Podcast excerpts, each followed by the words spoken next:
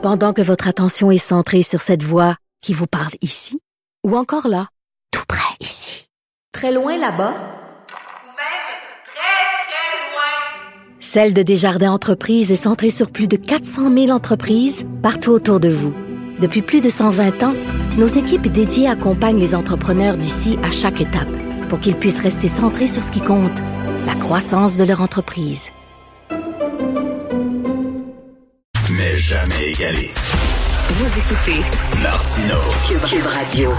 Notre système de santé est colossal, est immense. C'est un géant, c'est un éléphant, c'est un mammouth. Vous avez tous vu l'organigramme du système de santé. C'est hallucinant. Il est tellement gros que parfois la tête ne sait pas ce que font les pieds. Rappelez-vous, Madame McCann, quand elle était ministre de la Santé et qu'elle disait, c'est pas vrai qu'il y a du personnel qui se promène d'un CHSLD à l'autre. Ça se faisait. Ça se faisait, mais elle était tellement en haut qu'elle voyait pas ce qui se passait sur le terrain. Et là, il y a des gens qui disent, ben là, ça va faire. Il va falloir décentraliser le système de santé et c'est de la musique à mes oreilles. Donc, il y a un regroupement québécois des médecins pour la décentralisation des soins de santé euh, qui a signé une lettre ouverte et euh, j'ai un membre de ce regroupement-là, Monsieur Vincent Bouchard Deschênes. Euh, bonjour, docteur Bouchard Deschênes. Bonjour, M. Martineau. Bonjour. Vous êtes euh, combien de médecins qui, euh, qui, qui dans ce regroupement-là? On est plus de 700 médecins et euh, je vous dirais que les signatures continuent d'affluer depuis euh, la sortie de notre lettre ouverte. Bravo. Alors, euh, c'était quoi l'idée de partir ce regroupement-là? Ben, écoutez, euh, ce regroupement-là a pris naissance au mois de juin euh, suite à la première vague. On se rappellera qu'avec la, la réforme de, la loi 10 en 2015, bon, il y a eu la création, comme vous le mentionniez, de ces méga structures, les CIS et les CIUS, euh, qui faisaient en sorte que les, les, les, décisions se prenaient plus loin du terrain. Euh, ce qu'on a constaté pendant la première vague, et je pense que tous les, les Québécois l'ont vu aussi avec euh, malheureusement le, le, le, bilan peu reluisant, euh, c'est que euh, il y a des défauts dans ces structures-là. Et nous, euh, on est un regroupement de médecins hospitaliers. Et ce qu'on a remarqué, c'est que la lenteur des prises de décision euh, induite par justement les, les méga processus, mmh. les comités, le, les méga structures, a eu des conséquences sur le terrain. Donc, ce qu'on ce qu'on fait, c'est vraiment un cri du cœur parce que c'est un problème qui existait avant la première vague, mais je vous dirais que la pandémie a vraiment mis en relief euh, plus que jamais les, les lacunes de ce système. Ben c'est ça, ça a accentué les problèmes qui étaient déjà existants euh, dans les réseaux des CHSLD, entre autres. Est-ce que vous blâmez euh, la réforme Barrette ou euh, alors c ces problèmes-là existaient bien avant la réforme Barrette? Ben, je, il y avait certainement une portion de problème au préalable, mais qui a, qui a été accentuée depuis. Puis si vous parlez là aux gens sur le terrain, on n'a jamais vu autant de souffrance que ce soit euh, dans nos collègues infirmières, préposés, euh, médecins, justement dû à la lourdeur et, de, et des fois à la déconnexion des prises de décision. Non pas à cause des individus, on blâme pas les gestionnaires eux-mêmes, mais les, structures qui sont tout simplement euh, incompatibles avec un système de santé humain et efficace. Écoutez, j'ai une amie qui est, euh, est infirmière au Nouveau CHUM, étant dans l'obstétrique.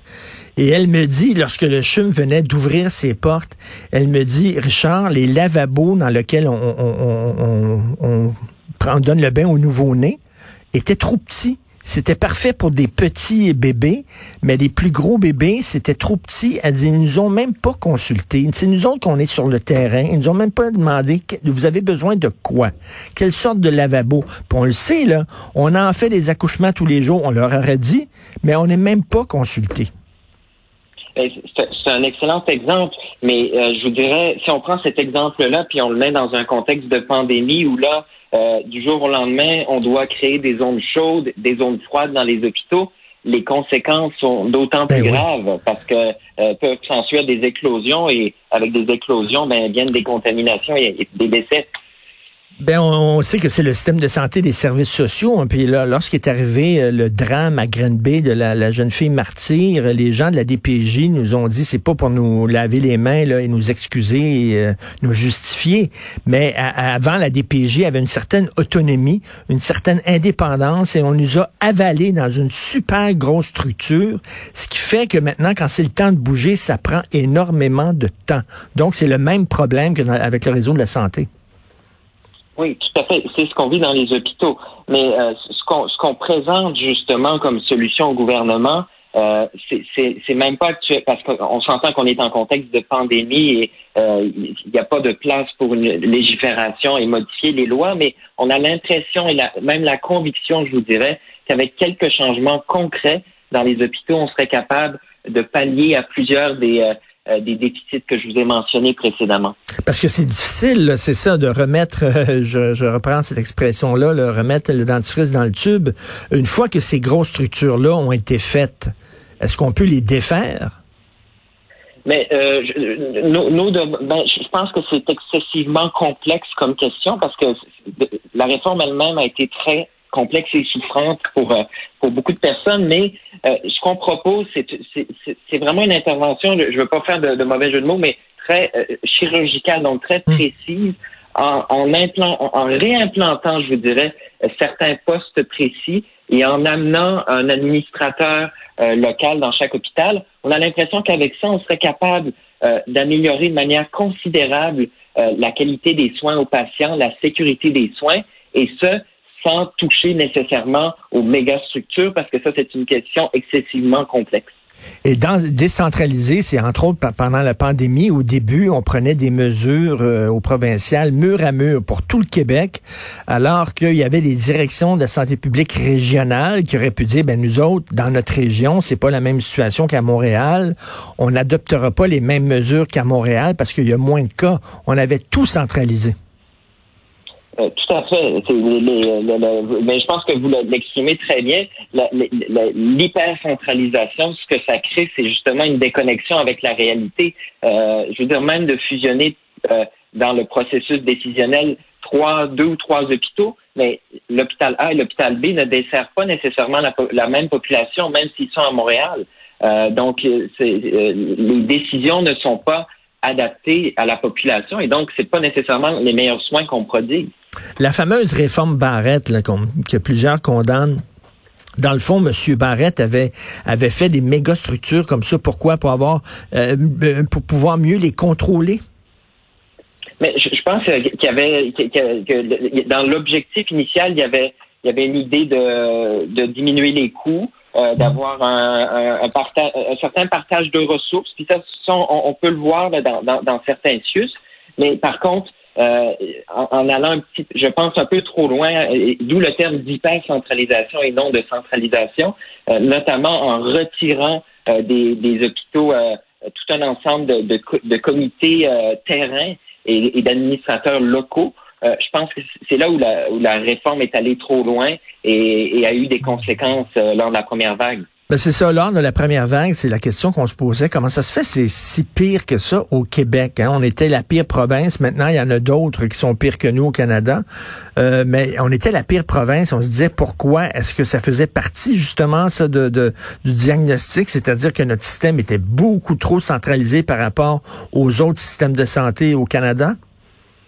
Euh, mais je pense que c'est une, une question, c'est une équation complexe avec beaucoup de variables et je suis convaincu que euh, la structure actuelle a, joué un rôle et euh, euh, on, en a des exemples concrets, mais je, je peux malheureusement pas vous les partager parce que c'est sûr qu'il y a une certaine omerta qui règne dans le système de santé, mais, mais j'ai des exemples très concrets de, de décisions, de délais qui ont mené à des conséquences. Ben écoutez, j'en parlais d'entrée de jeu là, lorsque Mme McCann, qui était ministre de la Santé, qui disait il n'y a pas de, de déplacement des, des travailleurs d'un CHSLD à l'autre, lorsqu'elle disait ça, moi je recevais des, des, des, des, des textos euh, de gens du milieu de la santé qui me disaient Monsieur Martineau, c'est faux. Il y en a. Alors, soit qu'elle nous mentait en pleine face, je présume que non, soit qu'elle ne savait pas ce qui se passait sur le terrain. Oui, parce qu'on se rappellera que euh, ben, qu'il n'y avait pas d'administrateur local, euh, donc de gens euh, en charge chaque CHSLD imputable des décisions. Et euh, donc, je peux très bien comprendre que la communication ne se faisait pas parce que ben, s'il n'y a pas de, de, de, de, chef dans la bâtisse, là, comme Ben on oui. dit, euh, ben, c'est- difficile après ça de faire remonter les messages. Ben c'est ça exactement. J'ai un ami qui est préposé aux bénéficiaires, puis il dit quand je me pose une question, mettons il y a une situation, je suis pas trop sûr quoi faire, je vais voir ma supérieure qui elle doit parler à son supérieur, qui lui doit parler à sa supérieure, et ça monte en haut dans la structure. Et là ils ont la réponse, puis là ça redescend. Mais il est trop tard. Oui, c'est exactement. Ça- induit des délais. Et, et- et le plus dommage dans tout ça, c'est que l'ensemble des gens, là, dans, les gestionnaires dans toutes ces étapes-là, ce sont pas des mauvaises personnes, ce sont des personnes compétentes, mais c'est juste, il y a- c'est comme une séquence d'engrenage euh, euh, qui font en sorte que ben, il y, a- il y a des délais induits avec Mm. tout ça. Et, et des fois, le, le- le- disons, le dernier engrenage est tellement loin du premier que euh, la réponse n'est pas nécessairement adaptée à la réalité du terrain. En tout cas, bravo pour votre initiative. Euh, C'est quand même quelque chose hein, de rassembler 700 médecins. là. C'est pas évident. Euh, non, mais en même temps, je vous dirais que ça, s'est fait assez bien, assez rapidement parce que les gens ont vraiment euh, souffert de, la première vague. Et je, vous dirais que ça se limite pas à nos 700 médecins. Depuis de- depuis notre première sortie, on est contacté par plein de gens, et pas juste des médecins, des professionnels de la santé, différents regroupements euh, qui partagent aussi les difficultés induites euh, par l'hypercentralisation. Donc, il y, a- il y a vraiment une, une souffrance sur le terrain et je pense une mouvance à venir euh, Et- pour dénoncer le, le phénomène. Et la, la, la, la- la lettre ouverte que vous avez fait publier, c'est le début de de- d'autres actions. J'imagine que vous laisserez vous laisserez pas tom- tomber ce combat-là. là.